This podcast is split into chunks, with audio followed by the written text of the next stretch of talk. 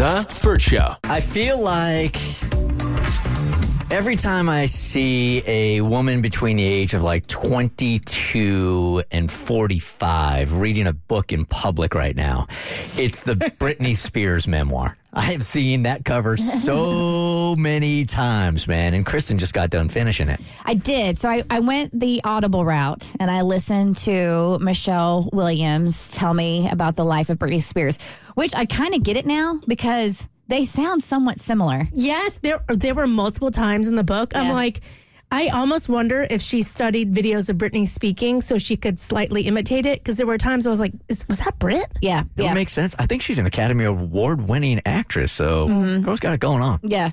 So um, I I was traveling over the weekend, so I was able to, uh, it, it's it's an easy listen because it's only six hours. So between my flights and hanging out at the airport, I was I was able to knock it out in a weekend. Um, and I, I think it's fair to say that, um, no, it's not going to get a Pulitzer or anything. It's not like the, the best written book, but it is entertaining and it is very interesting and gives you such incredible insight into Britney's world and why she is the way she is. And I felt like after listening to that book, um, everything made sense. And it, it, it became more about a lesson of the power of why. So it's so easy to sit there and look at somebody and and judge them for whatever they may be doing. But whatever they may be doing or saying, there's a why mm-hmm, behind that. Mm-hmm. And it's understanding that why. You never really know somebody's origin story, right? No, you really don't. And I mean, yes, when you read a memoir like this, I think with any memoir, you have to take it with a grain of salt because this is her version of events. And it, it is her truth, um, which she is very well entitled to talk about. Um, I, I was worried because when I was talking to Cassie about it, what was coming out in the media, it felt like there was a lot of finger pointing, but not a lot of accountability. But when you listen, like, or when you read the book, um, or listen, listen to the book, there, there is some level of accountability, and she, she owns everything she does as far as like why she dances the way she does on Instagram, why she like the clothing that she chooses to wear.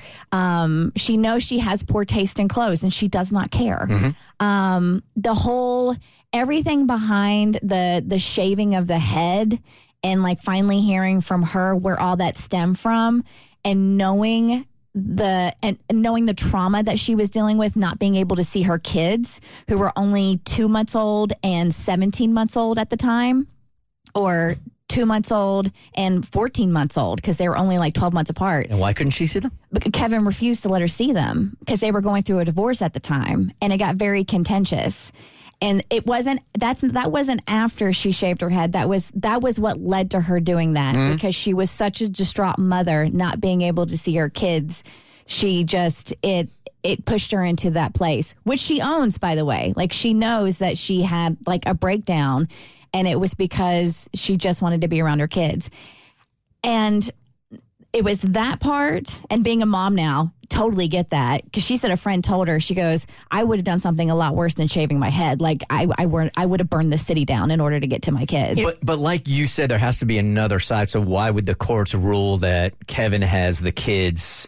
Which is really, really rare. It wasn't, rare. The courts hadn't ruled yet. He was just keeping them, and people who used to be on her security team were now working for Kevin. So oh, essentially, he okay. went to get the kids. He never gave them back. So could you imagine a new mom, and she's in the throes of severe postpartum depression, which she talks about, has had her mm. two-month-old taken from her, and he won't give it back, and the people who used to be on your security team are now blocking you from your children. It feels like kidnapping to it, me. Yeah, yeah. The courts hadn't ruled anything yet because they were like, the, the divorce had just been filed, which I thought was so sketch that she just, oh, I, you do have this level of empathy for her because she was surrounded, she was surrounded by people who were never looking out for her.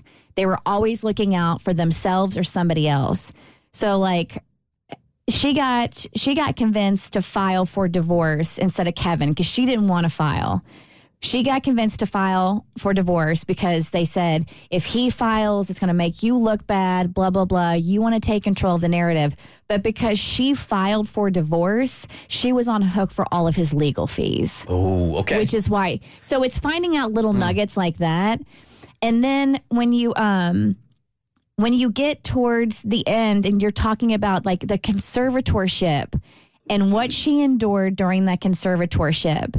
And I remember tuning in because there was going to be that big to-do about her doing another Las Vegas residency, right? And Mario Lopez was there to do this big announcement. And it was like a, a new facility that I just opened up. It was going to be a big deal. Mind you, she didn't want to do this. She had done her first, like for years, done a Vegas reg- residency, and she was done. Like she was, she was ready to take a break. She wanted a break, and her team's like, nope. So when they unveiled her, she was supposed to make an announcement, but she did not want to do that residency. Mm. She walked down the stairs, smiled, and got right into the car and drove off. And everybody's like, that's so crazy. It's because she was finally standing up for herself because, like, everybody's forcing me to do something I don't want to do. And then that's when they committed her to the hospital for months. Yeah, I'm guessing there's a reoccurring theme in the whole thing, um, just from an outsider's perspective, that she's been controlled her entire life. So when you see her on Instagram with the knife dance and all that stuff and acting kind of crazy, this is her way of saying, this is me now. Yeah. Nobody can tell me what to do. Exactly. Is that kind of the underlying theme of the whole book? one hundred percent. Yeah. And it's really sad, too, because I think a lot of people are like, well, why didn't you just say no? Like, why didn't you not do it? It's because they weaponized her kids against her. Mm-hmm. Like they would not allow her to see the kids if she spoke against doing even like a dance move. And then they put her in this facility and put her on lithium as well. Um, and I, I do think there's more to the story. I definitely felt some parts were glossed over and it, they, you know, it, it didn't go in deep, but the things that her team did and the advantage it, they took of her and the money that they robbed from her, it's truly like listening to it. It really fills you with rage that this person was in the public eye and nobody knew that she was essentially her kids were being used against her in order to make her make everybody else money. It's worth the read. Yes. Yeah. Yeah. yeah. It, or, or the listen. Like, you know, if you don't want to do that, and right, you just right. want to have it like on Audible, but it really does open your eyes. And so it's so easy now to like watch her on Instagram and to dismiss like, you know, you know, people, they call her the C word. They call her crazy all the time. Um, That's the new C word? Yes. That's much more P G thirteen than I remember. Okay. Uh, they call her crazy all the time, and it's so easy to dismiss her. But when you get to the reason why she's doing that, like I watch her now, and I'm like, God, it makes total sense. For thirteen years, she was given this two K and then had to ask her team if she was allowed to buy things like a pair of sneakers, and they would mm-hmm. say no. So, yeah, it does make sense.